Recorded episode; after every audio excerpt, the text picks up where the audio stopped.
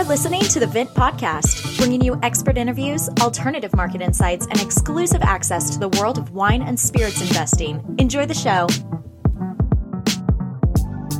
Hello, and welcome back to another episode of the Vint Podcast. My name is Billy Galenko, and we are without Brady this week. He is gallivanting around the Greek Isles somewhere. You will hear him at the end of this episode, though, because we had pre recorded an interview with Nick Jackson, MW. Nick is both a wine educator as well as a wine merchant. So we have a great discussion with him about his two books, Beyond Flavor and Beyond Flavor 2, that discuss identifying wines and varietals by their structure rather than aromatic or flavor profiles, which is a really interesting conversation. We also discuss different wine trends with him in popular regions as well as some of his favorite wines. So definitely tune in for that great interview at the end of this episode. But before that, we have some Vint company updates, as well as another short interview with our newest team member, Dylan Sykes, that we had teased last week. We get to hear more about his background, you know, kind of how he made it to Vint, and also some of his passions outside of work, including tennis and his YouTube channel. So we have a great conversation there as well. But before we get to those things, a couple quick Vint updates. First, we have a collection coming out this week the Pomerol Rarities collection. It is a very exciting collection, mainly because it's just only Petrus and Le Pin, which for those of you who know, those are both wines from Pomerol. They're both mostly Merlot, and in Petrus's case, it's exclusively Merlot. These are two of the most expensive wines in Bordeaux. They're two of the most expensive Merlots in the world. And the interesting part about both of them is they're just made in in minuscule quantities. Le Pin is made the number of cases I think is only in you know in the hundreds, whereas you know Petrus gets into the lower thousands, but it's it's very small compared to say right bank or left bank Bordeaux, sorry, which can be in the 16 to 20,000 cases a year, whereas combined Le Pin and Petrus are under 3,000. So so that's really exciting. Um, basically, these are again are examples kind of like DRC or some of these other ones that are just extremely hard to acquire these wines. So not only you know, do they appreciate or have historically appreciated over time? But there's just very little of these wines on the market. So we worked really hard to source some great vintages, a few vintages of each. And yeah, we're really excited for this to go live. And it's going to go live on 9 27, September 27th at 12 noon Eastern Time, 9 a.m. Pacific Time. Also, this week, we have a webinar where we will basically walk you through the Vint platform, give a little bit more background on why Vint was created, the problem we're solving in the market in terms of wine investment and wine, you know, historically how wine investment has happened and what we're doing to kind of bring it into the next century. We'll give you a little background into our sourcing process, our process for exiting wines, and also a little bit more information on how we compile our our thesis and other materials that help support each collection. That will be on Thursday, 929 at 1 p.m. Eastern Time, 10 a.m. Pacific Time. So tune in for that. That will be me and Adam, our director of wine, me, our senior wine specialist, and then Nick, our CEO, will also be joining us to help explain the platform. So tune in. I will put the link to the webinar in the meet into the podcast notes for this episode. So we're looking forward to having everybody join us for that as well. But now let's move on to meeting Dylan Sykes. All right, without further ado, welcome Dylan to the podcast. Thanks for having me on. I'm, I'm excited to be part of the Vint team, and I feel special now that you guys decided me to have on the podcast too. Like I listen to podcasts all the time, but I don't think I've ever actually been on one myself. Yeah, yeah. I mean, so you do have your your YouTube channel, which we referenced last week. And for the for the listeners, I guess we we have our internal Slack, and then once you join the company, you can read old Slack. So Dylan got to see all of us talking about how we should subscribe so we could convince him to join the company. So yeah, no, it was funny because I was just kind of going through and seeing like what's been talked about in the past and just kind of wasn't necessarily snooping for myself, but then I saw my little logo there for Dope Plays. And like, oh hey, hey, that's me. And I was, thought that was pretty cool. You guys all subscribed before I joined, and Nick had a little blurb there. He's like, "Hey, yeah, we're trying to get this guy in. If you subscribe, it might help him join." And I was like, "Oh, those, these guys are really nice. That's super cool." yeah. So, I mean, needless to say, Dylan has a great background and we were really excited to have him join the team. They, they've been recruiting him for a while. Do you want to share a little bit about what you've, where you were before, what you've kind of done and what you're yeah, excited about with us? Sure. So I guess I'll start from the beginning. I went to Christopher Newport University. I played tennis there as well on the varsity team, hence my interest in tennis. I got a computer science degree. Computer science kind of came out of the woodworks. I didn't really know anything about coding kind of going into college, but I remember Googling top paid careers besides doctors and lawyers. And they're like, be a software engineer.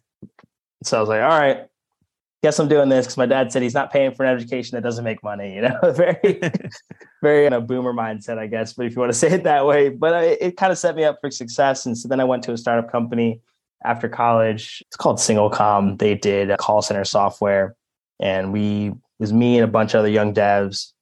We got to learn a ton of AWS experience, Amazon Web Services. For those who are not familiar, basically just a lot of cloud computing and microservices and some technical jargon like that. And I was there for about two and a half years. COVID hit, and it was a startup company as well. And so we got furloughed and couldn't quite wait for the pandemic to end to get a new job. And no one really knew it was going to last two plus years.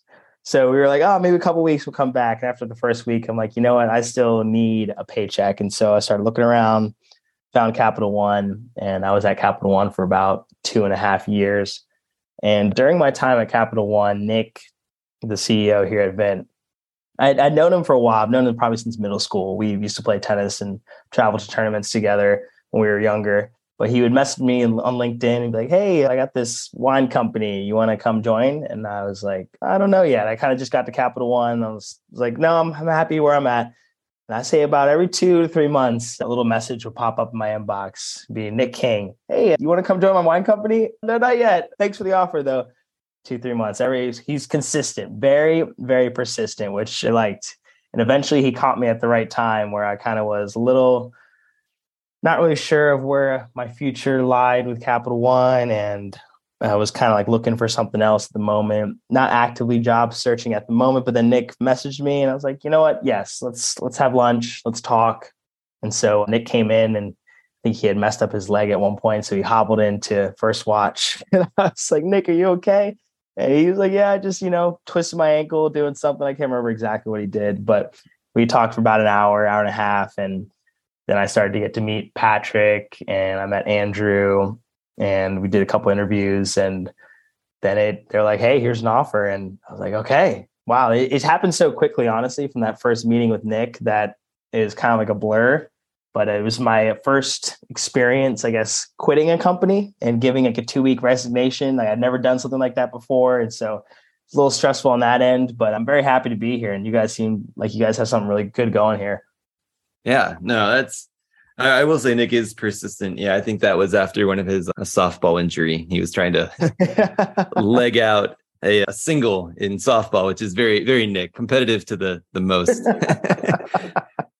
no, that's that's cool. Yeah, I guess it, it, does happen. It probably seemed quick on your side, but they had been waiting for you to like agree for a long time. So I think it was like they had all the stuff laid out for us. So, but that's cool that you're able to come from Capital One, which is also kind of a I mean, obviously, it's a financial company. I, I think it's funny that you call it Nick's Wine Company because I think that's what most people remember. But internally, right. he hypes on, harps on us regularly that it's a finance company. You know, we're not a wine company. We just happen to, you know, have wine as our investment asset. So, and I think that's come very more apparent this first week. I've done a bunch of onboarding activities, went through what is Vint, what is our culture, got a breakdown of how the business works. And now in my head, it's like, okay, this is a finance company. This is, you want to think of it kind of like any other investment company that you would have. But originally it was Nick's wine company in my head and I didn't mm-hmm. know anything else about it. I'm like, yeah, Nick's got this wine company. I don't really know what it does, but I trust Nick as a person. I've known him for a long time. Seems like he's got some good devs on the team. And so I didn't really know anything at first. And so people would ask me, they're like, Dylan, you're you're quitting your job at Capital One. You sure you want to do that? Like it's a very stable job, great benefits. You're going to this wine company. Tell me about it.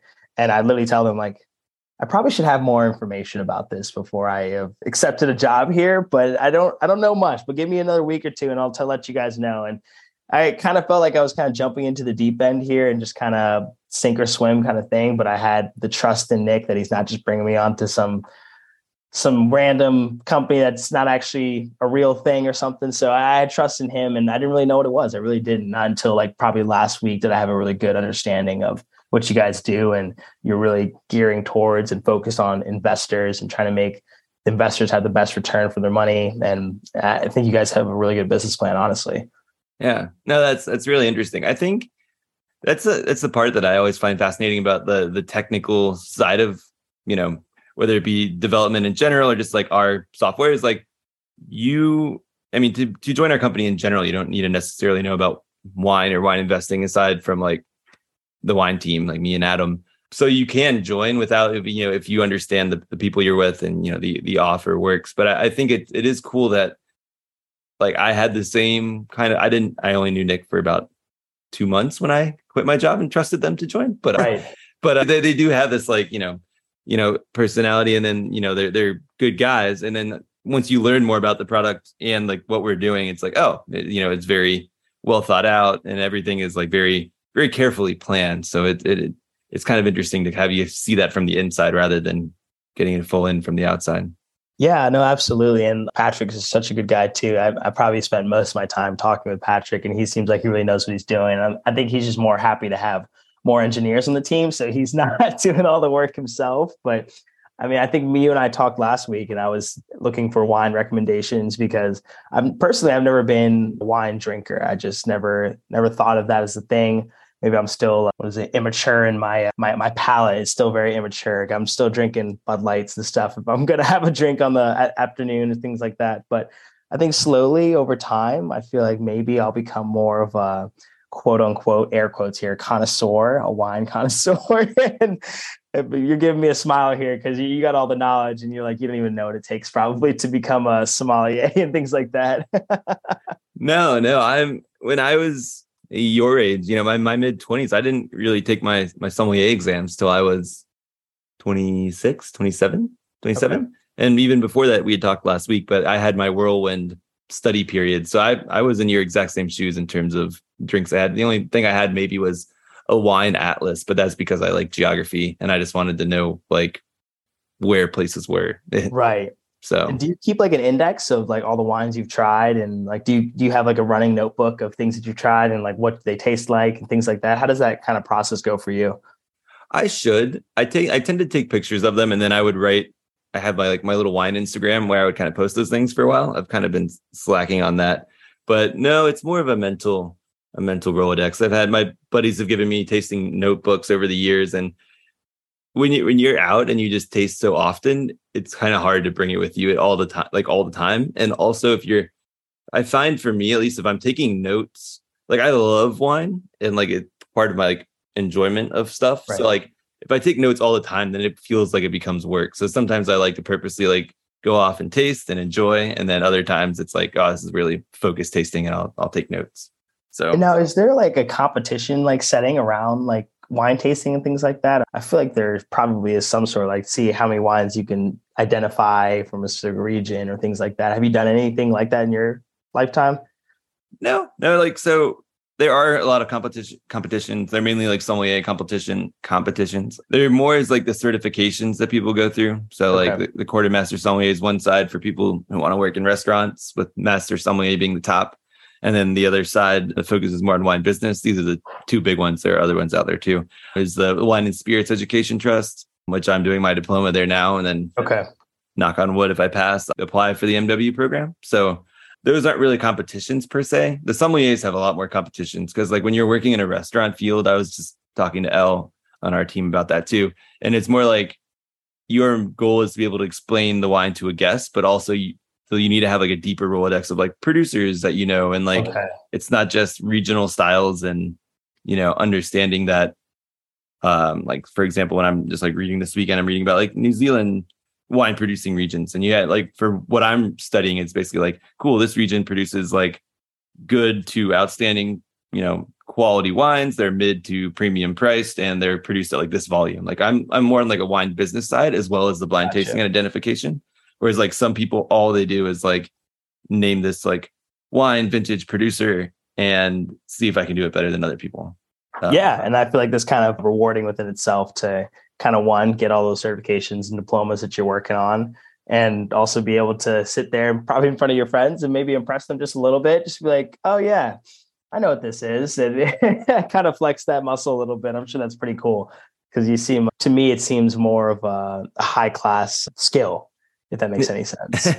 yeah, I guess. Yeah, no, my friends were pretty surprised when I passed because again, I kind of just like studied by myself in my like room, and then all of a sudden I'm like, guys, I'm a wine expert. They're like, no, you're not. Like, and I'm, like, we, we you know, know, you, we know you, Billy. We saw you Tuesday. Yeah. You're not a wine expert. yeah, and I, wouldn't say expert, but like, guys, I'm a certified sommelier. They're like, what? And I was like, and I did show them. They're like, oh, it took them like years to actually realize like I knew what I was talking about, and I was like, that's that's fine. So, how did you start your YouTube channel? Let's talk a little bit about that now. What, what's it called again? It's called Dill Plays, D I L L, and space plays. So that's kind of was like a journey. So when I first got a real job and started making some quote unquote adult money, I was like really interested in personal finance. And my parents have always been harping investing, investing, investing. I probably had a Roth IRA since I was very, very young. And so I was really into the whole YouTube scene about learning about investing. And I was on YouTube like all the time, just learning about different funds, different strategies to invest, real estate, stuff like that. And so I originally was trying to disperse this information to my friends as well, because there's not a lot of information out there about personal investing and personal finance. And these things aren't taught in school. And so I was telling my friends about it. And so I was like, you know what? I'll maybe make a YouTube channel for personal finance. So I started doing that and did that for maybe three months or so. And you can probably still find those videos on YouTube. They're like some of the very first videos I made. They're not good at all. They're yeah. horrible. And I was like, you know what? This is not as fun as like videotaping my dog doing some random stuff and learning how to edit that way. And so then I was like, you know what? Maybe I'll do like some, I'll record myself playing tennis and I'll do some edits that way. Just that'll be a fun way to keep learning how to edit. And maybe that'll make my personal finance videos more exciting in the future. Mm-hmm. And so then I started throwing a camera up and started recording my matches and learning how to use Final Cut Pro and doing all these stuff there. And then I started like, started posting them on YouTube. And I think the third or fourth video I got, what got like a thousand, two thousand views. And previously in my other channel for my personal finance, I was maybe cracking 100 views, maybe tops. And I was like, okay, I had 100 times more fun editing my tennis videos and putting those up there. And people seem to really resonate with that as opposed to making these videos about why you should invest in the S&P 500 and what a dollar cost averaging really means and why you need to have an emergency fund. So I was like, okay, let me just shift all my YouTube focus, quote unquote YouTube focus over to just tennis and let's make this fun and make this interesting. And I don't know where the name Dill Plays came up what came up with, but it just kind of stuck. And now if people around Richmond and tennis community, they always just call me Dill Plays. They don't even call me Dylan anymore, which is pretty cool.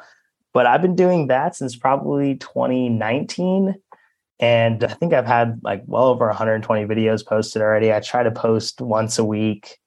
If I'm lucky, I'm making YouTube ad revenue, but nothing to write home about. Like maybe last month I pulled in like 80 bucks or hmm. something like that. Yeah. And I have TikToks and Instagrams that I'll take seven second clips and put some highlights up on Instagram and TikTok and got some more success there on Instagram, TikTok. And so that's fun. And I really try to like not make it so stressful because like when I start putting like time deadlines on myself, like I have to get a video out this week, then I'm sitting there editing my video and I'm more worried about getting it out as opposed to making it the best video that it can be.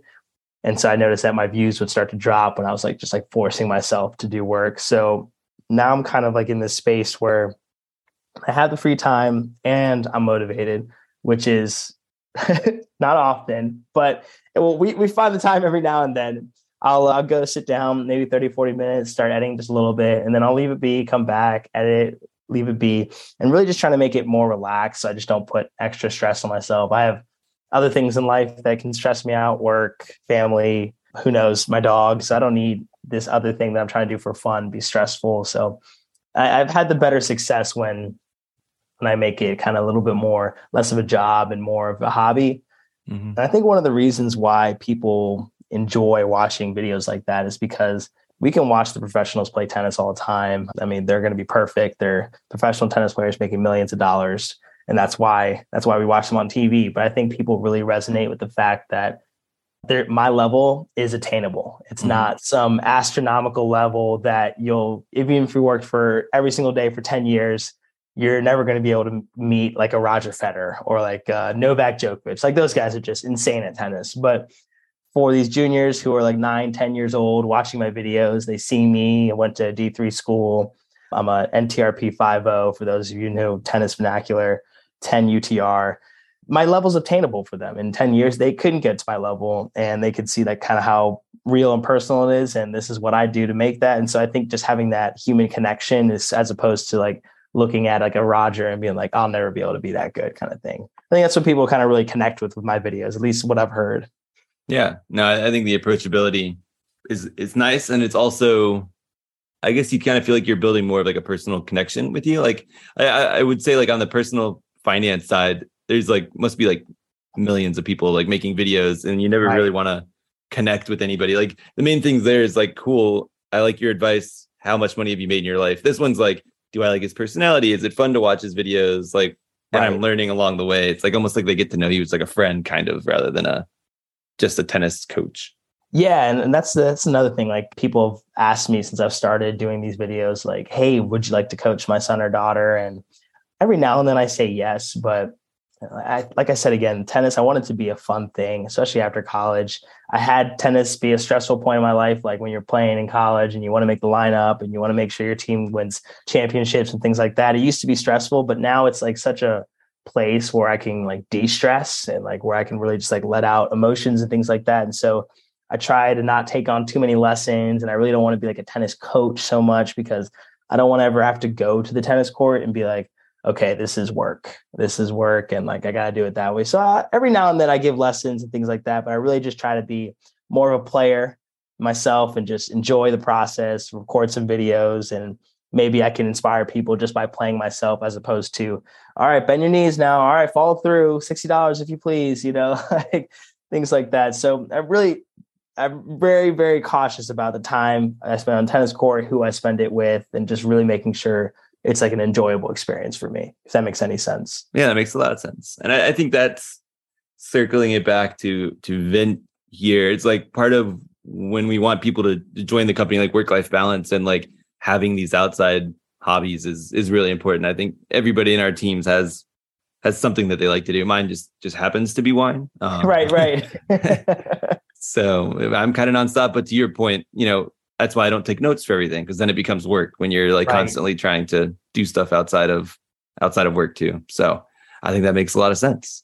Yeah, um, and then when I was first interviewing, that was actually a topic that I kept harping on, just trying to understand what the culture was here. And I was like, I just want you guys to understand, like nine to five or eight to six, like you guys have me. I'll be a great employee, but I just didn't want to be in one of those. You always hear startup companies they're working like 12 hour days every single day and they're just trying to get things out. And like, of course, there's times where that's going to need to happen. Like maybe you're trying to launch something for sure. Totally understand. But I really uh, like the culture where you guys are like, yeah, no, we we work hard during the day and then we're we're good. We're usually off by five. And I, I really like that you guys were you're focused during the day and there's no like 10 o'clock 10 30 meetings at night or some crazy stuff like that. Of course there's outliers things like that but i think you guys have a really good culture here. And it, it honestly i feel like it's going to make people more productive when they know that there's set hours during the day that they're going to be working and then the rest of the time they have for themselves to de-stress do their hobbies things like that. Because a big thing of me was i was not going to be able to give up my tennis time for something else and that hasn't been an issue so far. And everyone's been really really really good here yeah, I'm glad to hear it, your perspective. But yeah, I, I agree. If you sometimes people do message on the weekends and stuff because they're just excited and they can't stop thinking right, about right. Right. That's totally fine. Work. Yeah. But but when they do, you'll get a message sometimes from Nick or Patrick like stop working, like get off. and it's like enjoy your weekend. It's like, oh, okay, fine. So you're it's definitely a point of priority here. So well, awesome. This has been this has been great, Dylan. I appreciate the time and we'll have to have you back on maybe in a few months to see if you still like us. Yeah, right. I'll be like, a completely different story. I've quit tennis. You guys have stressed me out. No, I'm kidding. it's been great so far. And uh, Billy, thanks for having me on the podcast. I appreciate it. Yeah, of course. All right. Talk to you soon. Bye.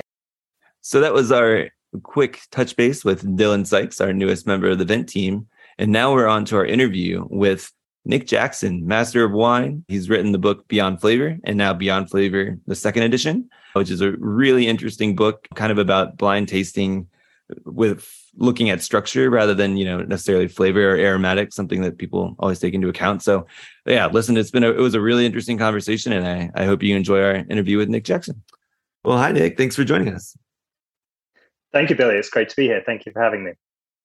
Yeah, so so I would have given a little preface before this, but really excited to have Nick Jackson here. I I've read his first book, Beyond Flavor, and then noticed on Instagram I started following you uh, right after that book, and then I noticed that the new book had come out, and I was preparing. I still am preparing for my uh, WSET diploma tasting exam. So couldn't have been a better time. I reached out to Nick, and he was gracious enough to join us. So we're excited to have you, and yeah, we're looking forward to kind of hearing about how you got into discussing wine and, and its structure, its flavor, and how we discuss wine today.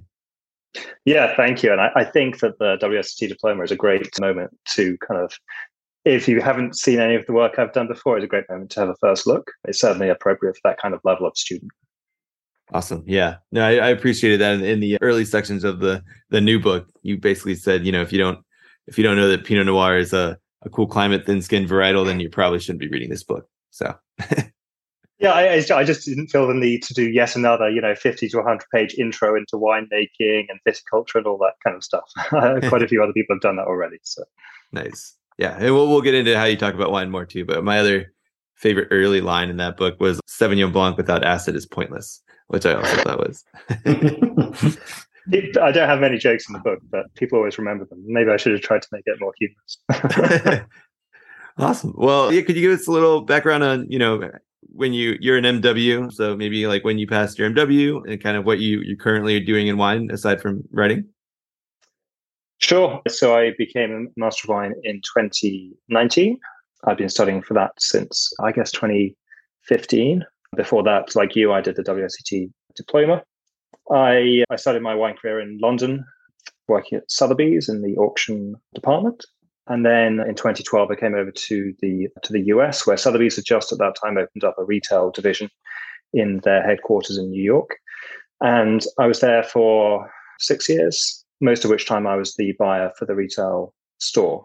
Being a buyer is really a fantastic job. It's a it's a great you you understand the industry from the inside. I think when you're a, a salesperson, you sort of are aware of what products you have available to sell and all that. But when you're a buyer, you know where they come from and how they got there and why you make the choices you make in stocking those items. So that was a fantastic education for me. And so, right around the time I became a master of wine, I, I left Sotheby's, beginning of 2019. And since then, I've been working for myself. I do do a little bit of the education stuff, like you said, mostly today to do with the book, an offshoot from the book. So, you know, seminars, classes, whatever people need.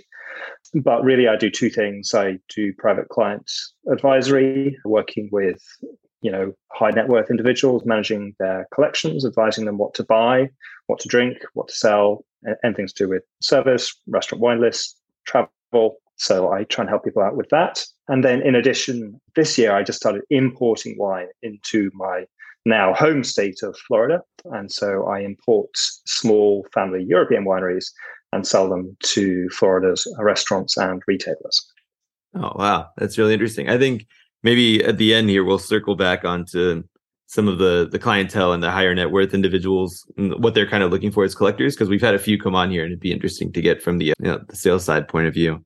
But I, I think we've kind of and you kind of touched on this almost already is it would it'd be interesting to discuss how people describe and talk about wine. Your book describes wine in a certain way.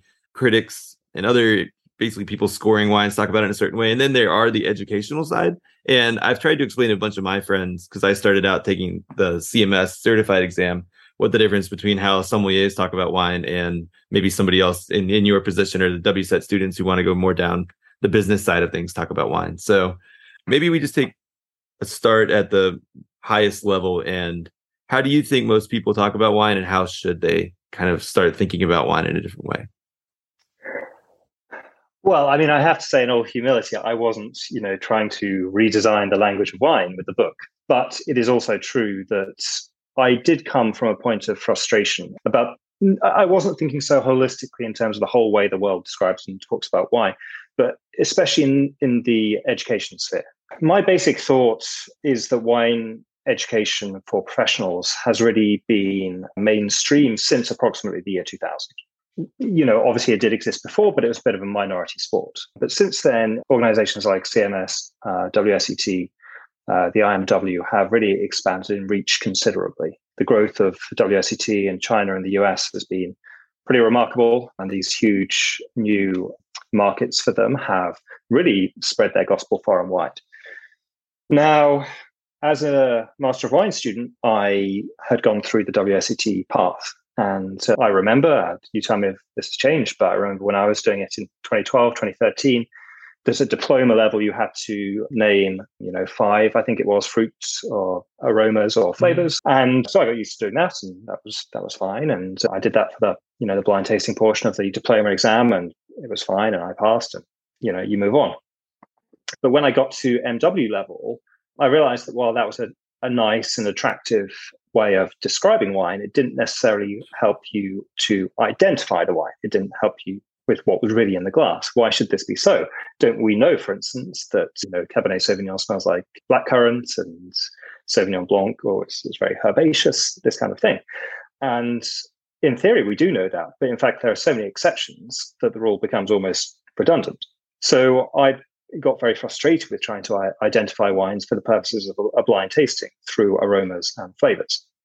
So, what I really decided was there was a need for a more reliable, consistent method than relying on flavors and aromas alone, which is where my approach came in. I, I let's come back to this point because I think it's actually the most interesting point because it's the bigger one, but it's a bit of a tangent right now, which is that what I thought was just questions about wine education and how people should pass blind tasting exams, actually, as you've hinted at, has sort of taken on a life of its own. And a lot of people are now discussing the kind of topics I propose in the context of the whole way that we talk about wine. But that wasn't my original ambition. Wow. Yeah. Now that, that makes a lot of sense. And and the more I've gone gone kind of through my studies, I've kind of discovered the same thing. I mean, especially with climate changing the way it has, there certain regions and winemaking styles can actually bring out, you know, a ton of different flavor notes and aromas that you know really could be anywhere. So it resonated well with me and that made a lot of sense. Something else that resonated a lot with me and we'll, we will come back to what you were saying and how the, the broader conversation about wine is there but is the the quality component as well tasting not only to identify the wine but identifying that level of quality within. That's something certainly we didn't really focus on as much in the the cms track when i was doing that line it was more just figuring out where it is and how can you sell it best to the your table. Can you talk a little bit more about the importance of kind of quality, I guess, and and not necessarily the importance, but you know the difference between what you consider you know lower tier, uh, more of a simple wine, and then maybe like the top tier ones. Yeah, and let me preface that conversation with my very basic critique of these approaches which emphasize describing aromas and flavors which is they're very good at describing a wine and less good at understanding a wine. It seems to me that in education, we should be teaching people to understand something rather than just be able to describe it. And so the quality discussion fits into that as well, because if we're simply describing the outward attributes of a wine, how it appears to us readily, we may not be understanding its true quality and why the guest in the restaurant should choose this bottle over another similarly priced bottle essentially, I think that people really don't choose wine on the basis of its aromas and flavors. You know, we live in a, a, world where we can, if we really want strawberries, we can buy strawberries and they're going to taste much better than pretending a, a wine tastes like strawberries, which it doesn't. And, you know, as far as quality goes, that clearly is something much more influential. To say that I want a wine that's better than another one is a much more profound and meaningful statement than saying I want one that smells of strawberries rather than raspberries. Uh, and I, I, I, I am not. I'm not criticizing too much. I don't think the, the educational boards on this front because I think they are really beginning to put quality front and center increasingly, and that has been a change in recent years. That makes a lot of sense. I know from from my side of things, just talking about quality and trying to explain to friends over time, like why certain wines are more expensive than others, aside from just winemaking and fruit costs and all that, has been, has been an interesting thing. And I, have seen some of my friends kind of progress through that. So I guess mo- moving back a little bit to where you were before, do you want to? We keep referring to kind of your approach and and your intention not being changing the way we talk about wine, but maybe let's give a foundation of kind of the key components you you discuss in white wine and, and red wine, and the kind of we'll talk about how that kind of broadens out the conversation.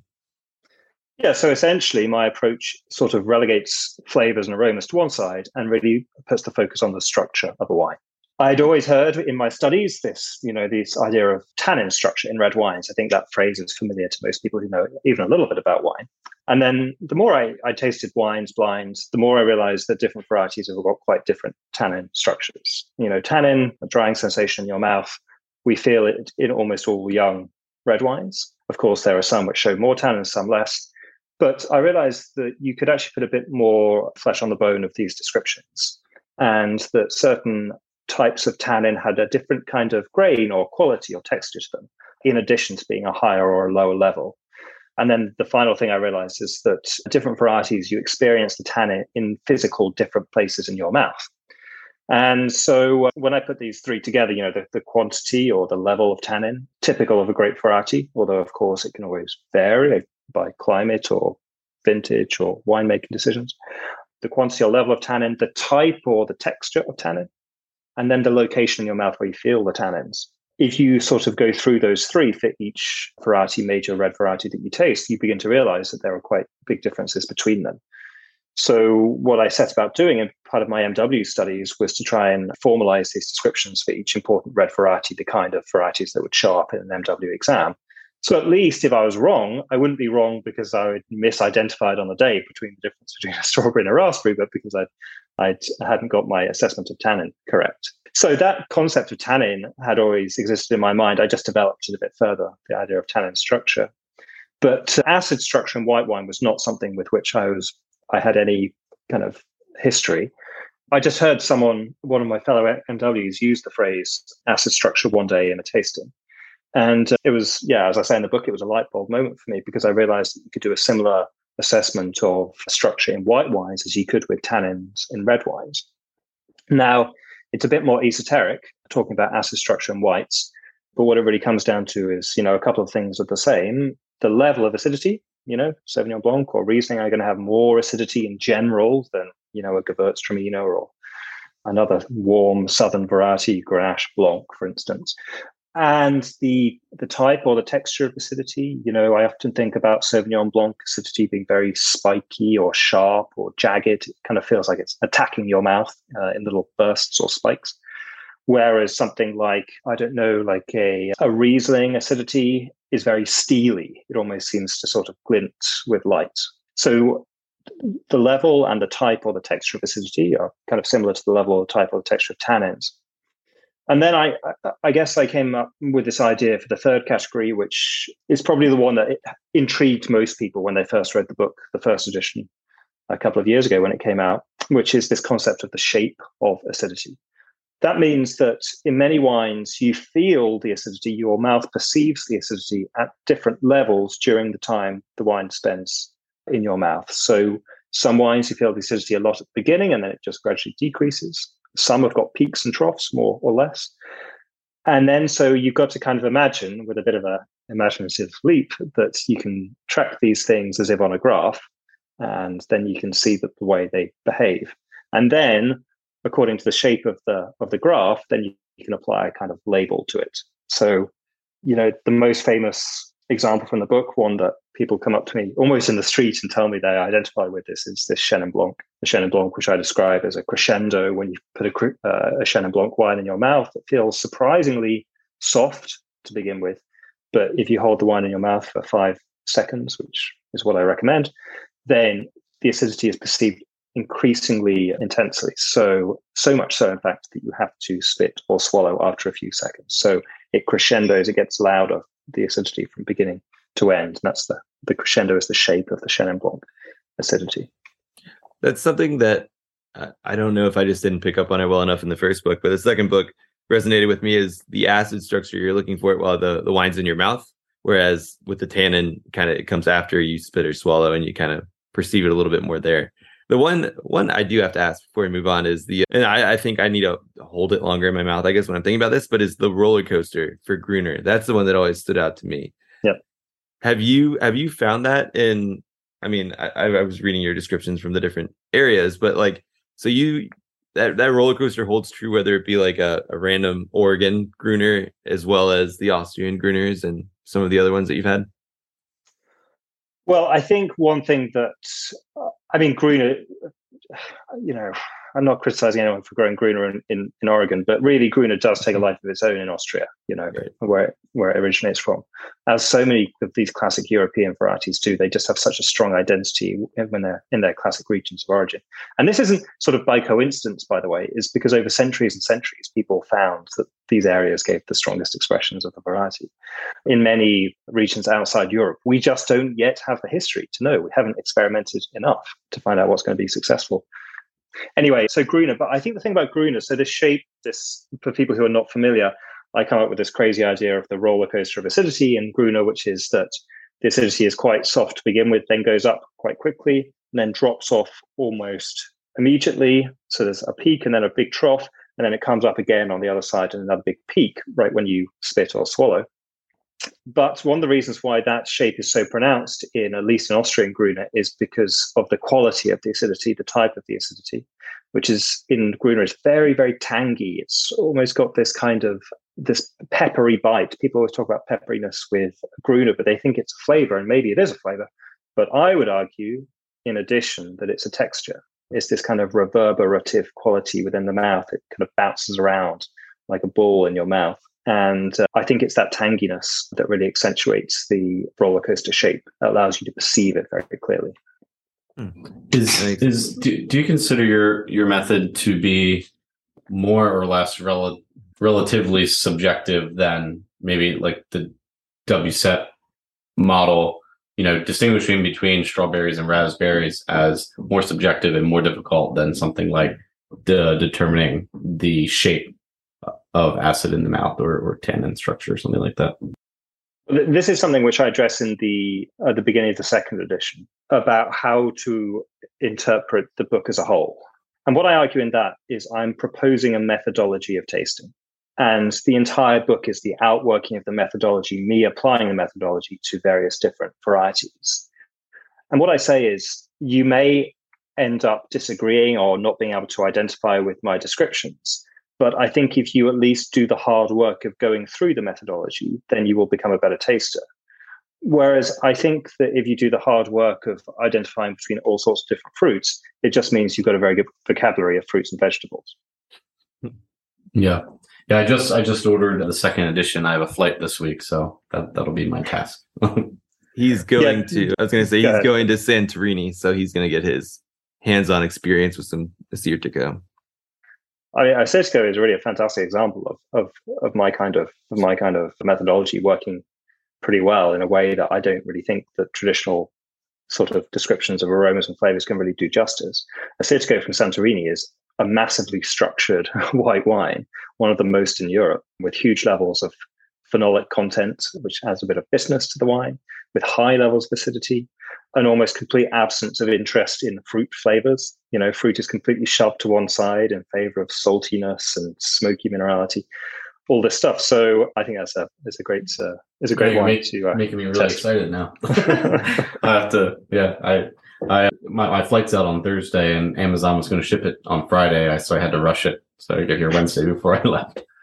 Yeah, no, I, I agree 100% with uh, not to get sidetracked by Assyrtiko, but I, am happy you referenced Jim Barry's Assyrtiko. I, I did, I worked at Vintage in Australia and went up to his winery and, and got one of those. And I actually um, shared it with some Australian friends next to a Greek one. And like basically, if you tell somebody about the wines beforehand and you're just like, well, it's a high acid, you know, wine with maybe some citrus notes or like, you know, it's hard to describe the smoky, the, the other notes that kind of come along with the Santorini wines and try to using their like Australian vocabulary, which was a little a little different for whites, especially as well. It was interesting to draw that parallel. So Brady's in for a treat.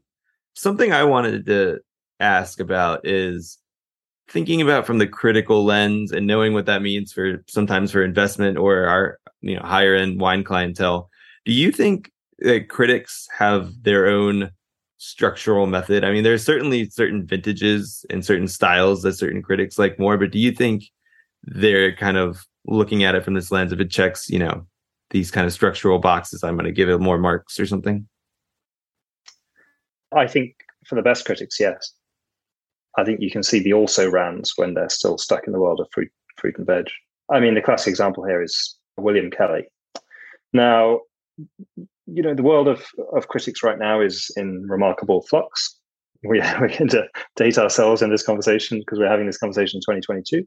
As you know, there has been a proliferation of critics, independent writers, all of which charge for their services, a bit like, you know, having deciding that having a cable bundle was too expensive and then you end up paying more for all the individual streaming services. That's the difference between the Parker era and where we're at now. But the uh, there won't be half as many critics in five years' time as there are now. The attrition rate's going to be quite high.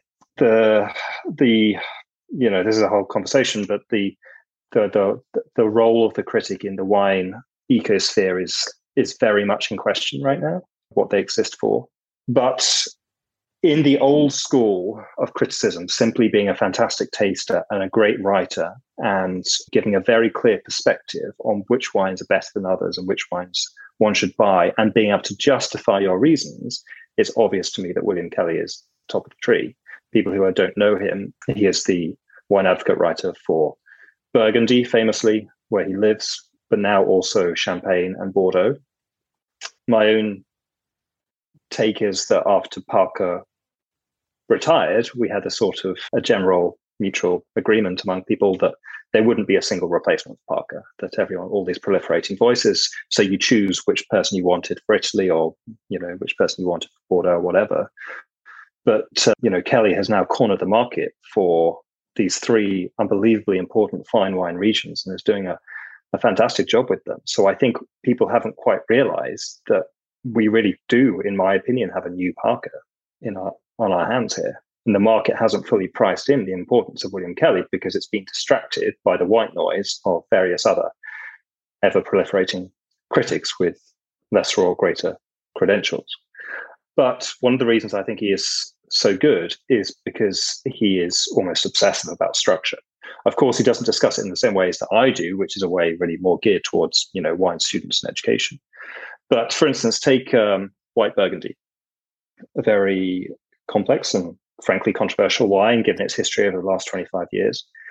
Particularly in the era of, I would say, 2005 to 2015, not just white Burgundy, but Chardonnays all around the world had this had this flirtation with, you know, what you might call the lightness of being, this ever increasing attempt to make these very flimsy, pure, delicate, ethereal whites.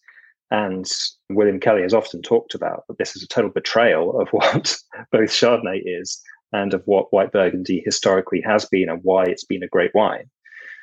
Many of those wines have subsequently failed, they haven't aged successfully. And Kelley's point is that what you need in white Burgundy is structure. Where do you get structure from in a white variety? Yes, through acid, like I talk about, but also, as I emphasize a lot more in the second edition, through what I call phenolic content, what the old school wine writers used to call dry extract. It means, you know, the little particles of solids, you know, from the skins that are allowed to remain in the wine. So these aren't totally light wines, but they've got some structure from the acidity and also from the phenolics, which helps the wines not only have a, an architecture, a shape in the mouth, but also extends their ageability. And he consistently awards wines with these increased levels of phenolics, higher higher marks, and recognizes their quality, even if they frankly can be a little austere when they're young. Hmm. Interesting. Keeping on the the idea of highly rated vintages and structure, have you tasted in in some of the standout wines of standout vintages like a consistent theme of structure or are there certain standouts you know i don't know if it's like 1982 bordeaux that's different than some of the other other vintages are are any stronger in one realm or do they have this consistent theme of you know obviously you need something to be able to age the acid the tannin structure but do you find any differentiation or is it pretty pretty consistent on, on when what is considered a great vintage? This is clearly something which has been a huge change in viticulture and winemaking in the last 20 years, but I would say especially since 2010, the awareness of the importance of phenolic maturity in addition to sugar ripeness. The classic example here is 1996 champagne, a vintage which was sort of universally lauded on release as having perfect levels of sugar and perfect levels of acid. But only years and years later did winemakers begin to acknowledge that the phenolics were not ripe, the skins were not ripe, the pips were not ripe, which means that many of these wines, even today, you taste them today, they have, they have a slight bitterness on the finish of the wines, which upsets the whole balance of these very delicate wines. Mm. 96 Champagne is clearly a vintage which has under delivered, whereas 95, which was never so much discussed, has, has probably eclipsed it now. But I think that since the year 2000, people have become so much better aware of phenolic ripeness that you can we've generally been able to avoid those problems. In fact, paradoxically, the climate change era, especially since say 2015, means that this phenolic ripeness is almost always a given. That you have these very sort of lush tannins, very velvety textured tannins, along with the the rich fruit. And so the problem now is almost the reverse, right? Which is how do you maintain some crunchiness or some vibrancy of the dry elements, the structural elements, either in your white wine or your red wine. if you think about, for instance, Bordeaux in 2021 and 22, 21 had quite very traditional Bordeaux tannins, shall we call them, which is to mm-hmm. say they were quite pronounced, in many cases a little a little dry. But 20 and 22, we don't know yet about 22, but it appears to be yet another hot vintage. It's quite likely that the tannins will be a lot softer and riper and readier. So, you know, 21 is going to be that vintage where 15% of it gets put into the into the previous or the subsequent vintage to try and uh, give both acid and a bit more uh, vibrancy of structure as well. So, again, of course, I, these winemakers are not aware of my, you know, book, which is really for students. But I do believe I'm on relatively strong ground because these discussions about the overarching importance of structure are, are much more relevant now than ever. Again, a final contrast I apologize for this long discourse, but you know the sort of the era of big bold ripeness between approximately 1997 and 2010, which happened all across the world, was really an emphasis on sugar ripeness. Right? Let's see how how ripe we can get these sugars and how plush and rich we can get these flavors. But I think that the pendulum has swung back towards a bit more of a balance. You know, it may mean that we have to in order to get the tannins ripe, perhaps we're harvesting a bit later than you know we'd ideally want. But alternatively, it might mean that perhaps you harvest a little parcel maybe a bit earlier in terms of tannin because you want to retain the crunchiness and the acidity, even if you haven't got the sugar levels. And I think that's a very a conversation which is incredibly important and active right now. Yeah, I, I certainly see with my friends, they don't use the the term balance, but they're looking for lower alcohols, more acid w- when they're trying to get into wines. And, and what's weirdly doing it for them is natural wines. They've kind of given up on not given up, but they're like, oh, traditional wines taste this way, natural wines are this. And I'm like, well, no, what you're looking for is just lower alcohol and good acid and balance. Like you can get that in well normally made wines as well. But on the topic of trends, what what are you kind of we've kind of touched on it stylistic changes over the past five six years. What are you seeing in terms of your your clientele that's in, in kind of demand in, in more of that the high end importation market maybe in the restaurants too?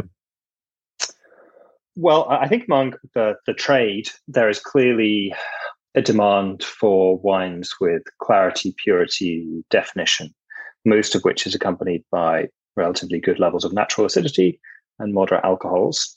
The the booming market for champagne, for example, I mean, which literally can't keep up with demand. People who are listening to this from outside the US may not be aware we literally can't get champagne in this country. If you want Krug or Dom Perignon and you're a restaurant or a retailer, good luck right now. And it's been this way since a year, a year and a half.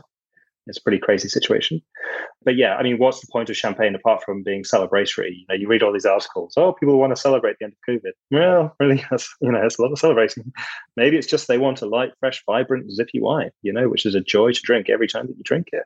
And so, sparkling wines in general, champagne in particular, is thriving. I think it's also not a coincidence that champagne is perhaps the most exciting region of fine wine right now. Certainly within France, it is the growers are, are just doing great stuff. They're forcing the Grand Marques into being a bit more creative than they have, you know, historically been, producing new, interesting products themselves. So I think everyone wants grower champagne. Everyone wants wines with personality. You know, it's always it's funny, isn't it? In the textbooks, we always read, "Oh, the great benefit of you know Grand Marque non-vintage wine is that it's very consistent and reliable and, and all this." Whereas it's like your friends like natural wine that's the last thing people want anymore. you know, they want they want personality. Uh, and so I think Champagne's a good example. I think, I mean, I think that Italy is just undergoing the most enormous renaissance in front of our eyes because I wouldn't say, you know, the marketing of Italian wines has been historically very successful. It's passed some people by, but what I call the neoclassical turn in Italian winemaking uh, is producing wines of incredible purity of expression of both variety and place all across Italy. You have that combined with a string of very good vintages, notably 16. The next one probably should be 19 when we get to taste those Barolos and the wines from uh, Tuscany. And just a commitment to, you know, to be proud of their fantastic resources of, you know, native Italian varieties not that the Super Tuscans are going anywhere, but just that the indigenous varieties are having their day in the sun. Where else? I would say, uh, you know, a shout out perhaps in vain for a couple of smaller regions, Galicia and in the border down towards northern Portugal. I import a fantastic Vinho Verde, which makes a mockery of the historical reputation of Vinho Verde as being a flimsy, light wine. And in fact, it's very concentrated and salty and serious. And then up in Galicia, the red wines of Galicia are capable of making really fun, interesting wines, low alcohols and red, as well as the Albarino whites. And finally, a word for an old favorite that gets no love, which is Germany. Is not going to set the investment world on fire. But again, people are unaware of what's happening in Germany. They think it's sweet wine. Sweet wine, because of climate change, is becoming increasingly rarer because you can uh, more easily fully ripen your white grapes. So, you know, that enables you to make trocken, dry wines, and fantastic Pinot Noir. It's quite obvious to me that the best German Pinot Noir is the best Pinot Noir in Europe outside of Burgundy. Virtually none of it gets imported to the States. That's a huge gap in the awareness of a truly great European wine. So, dry Riesling and Pinot Noir from Germany, I think, are thrilling right now. Nice. I, I have to agree. We, we actually had a really decently com not decently complex, a really interesting Vinho Verde last weekend so I know exactly what you're talking about. It was, yeah, my, my friends were impressed. It was not what they were expecting, but it was good. And the lady, as she was about to serve it, was like, this one doesn't have a sparkle or a light, you know, effervescence to it. Do you want me to take it back? Most people get upset. I'm like, no, no, like this is what I want. um, exactly right. That makes a lot of sense. I, well, Brady, do you have any questions? I have, I have a couple more on this vein, but I feel like I've been asking everything. No, I mean, it's great. It's great to be listening. And I'm a little bit, well, a, a decent bit behind Billy, my wine education. I finished my WSET two this past spring, and I'm uh, looking to do my three in the in the winter time. And doubt I'll go as far as the diploma, but you never know. I I kind of end up being on the side of uh, appreciating fine wine more than Billy, who Billy isn't happy if he's not getting a bottle for nine or ten dollars. And I very rarely am seeking out wines, I guess, in that category. I, my questions would really just be around kind of quick hitting this or that hot takes in the consumer market from your perspective, because I'm just interested in you obviously have this very, you know, to to the layperson an evolved sense of the differences and complexities between top wines, obviously, but most people aren't, you know, debating, well, you know, is it you know, uh, am I going to drink Pinot Noir from Burgundy this week, or am I going to drink Pinot Noir from Germany this week? It's you know much simpler than that. Yeah, so I, I just ask like, what's your, your your favorite region right now? You think is making across the board the top quality wines from fifteen dollars to three hundred and fifteen dollars? Is there an answer you can give to something like that? Let me reach again for Italy. Yeah. Chianti, Chianti Classico, which has got such a you know a sort of mixed reputation. People always think about the sort of baskets and the candles and all that nonsense. People should have another look at Chianti. They want to spend between sixteen and thirty mm-hmm. dollars mm-hmm. for a weeknight dinner. Unbelievable quality. Not necessarily more than hundred, but you know the, the reserve is at sixty or seventy. Could be good for long term aging as well. But a single region outside that, I'll go to Piedmont. This brilliant new wave of winemakers there. If you're at the lower end, the everyday range, the Dolcettos and the Barberas, delicious Langhe Nebbiolos, and then, I mean, still criminally underpriced Barolo Barbaresco. I mean, we're talking about the very, you know, Barolo is the best Italian wine, the most complex, the most age worthy. And you get the best producers, you know, single vineyard wines for under a $100. I mean, this is a, a crazy world. So, from that perspective, I think there's still fantastic opportunities in Piedmont for normal drinkers.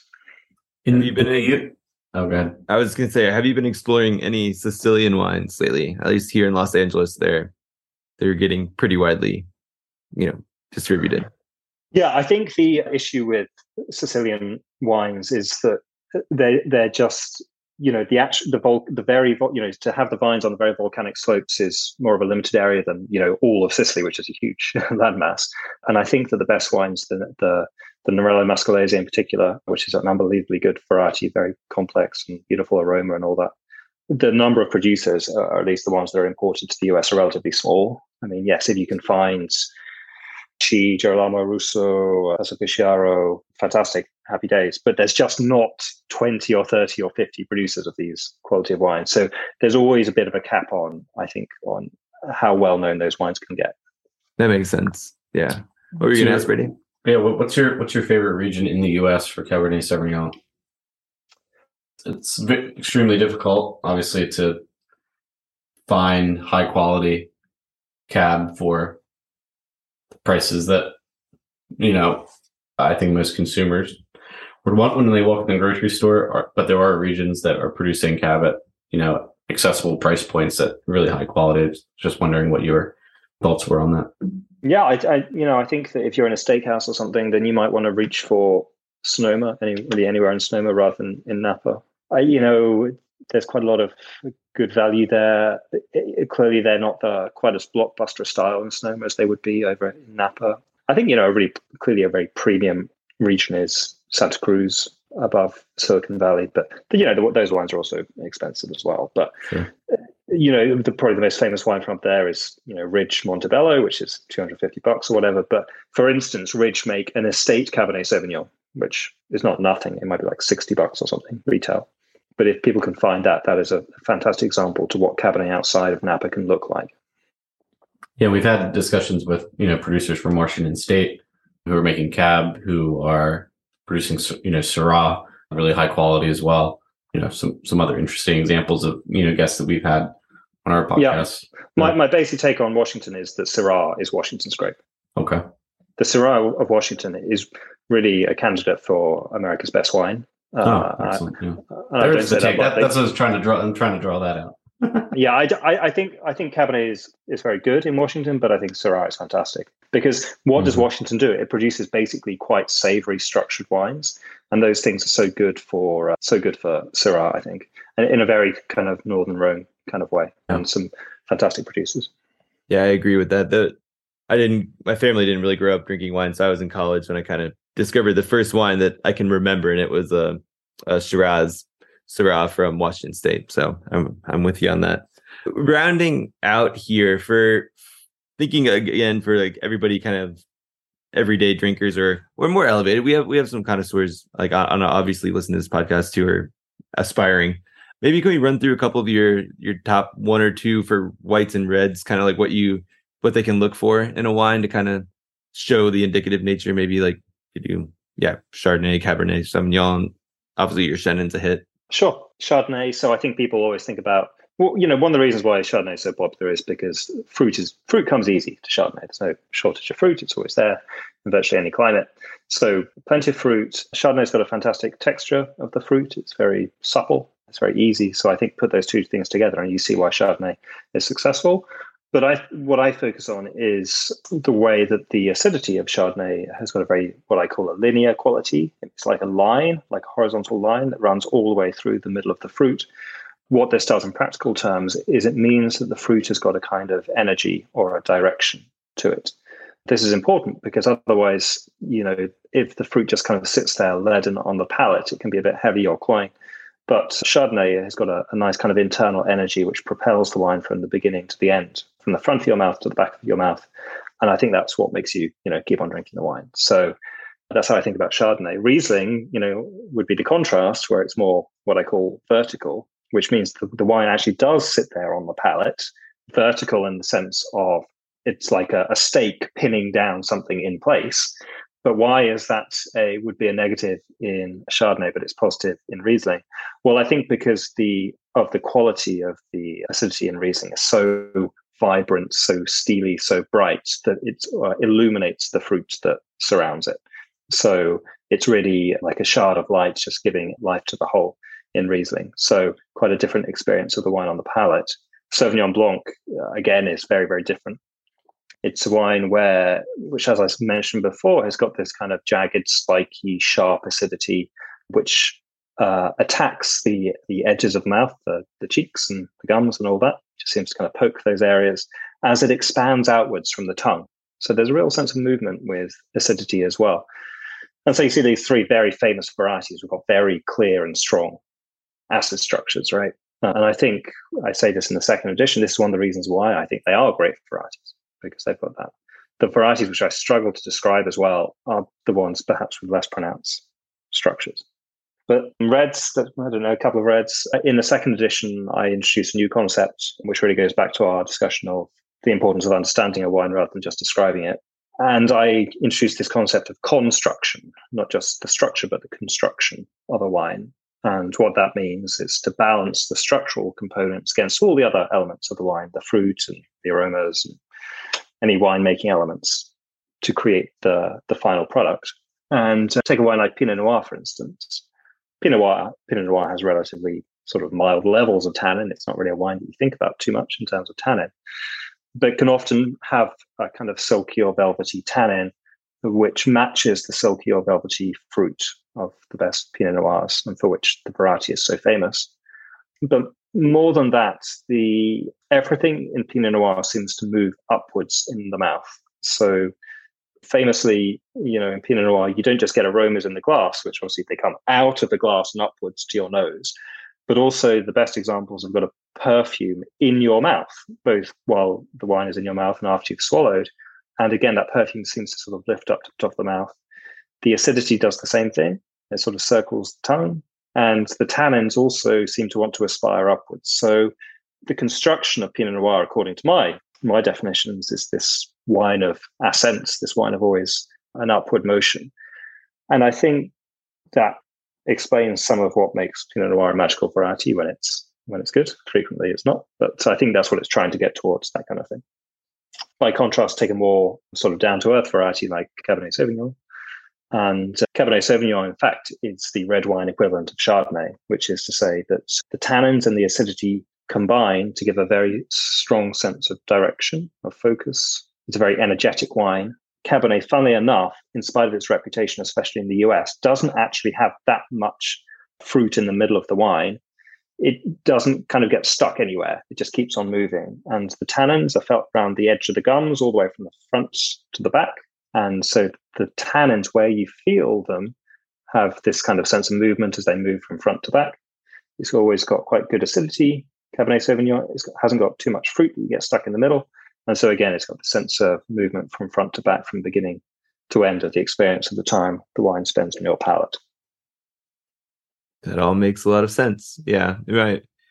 I think the other line that we might have talked about already, when you're the way you, elaborated on the Chardonnay makes makes sense, and you do it further in the book. But the idea that if it didn't have that acid backbone, it would collapse in on itself, and I, I think we've actually probably seen that in a few really warm California expressions, at least that I've had. Well, awesome. This is this has been great. I really appreciate your time. I'm gonna have to ask you off air a couple of your your favorite Barolos or Piemonte because I'm going to be heading up there soon. But yeah, thank you so much for your time. Brady, do you have anything else? This is great. Yeah, thank you so much, Nick. Appreciate it. No, thank you guys. Thank you, Brady. Really, thank you. Awesome. Thank you. To check out our current offerings and to sign up for the Vint platform, find us at www.vint.co. That's www.vint.co. For questions, comments, or feedback on the Vint podcast, please email us at support at vint.co. Vint and VV Markets are offering securities pursuant to Regulation A. Our offering circular as amended can be found on the SEC website. Past performance is no guarantee of future results. Investments such as those on the Vint platform are speculative and involve substantial risks to consider before investing. We may provide communication that may contain certain forward looking statements that are subject to various risks and uncertainties. Information provided in any communications, including this podcast, is not legal, business, or tax advice. All prospective investors should consult a legal, tax, or business advisor concerning the subject matter of any communications and any offering.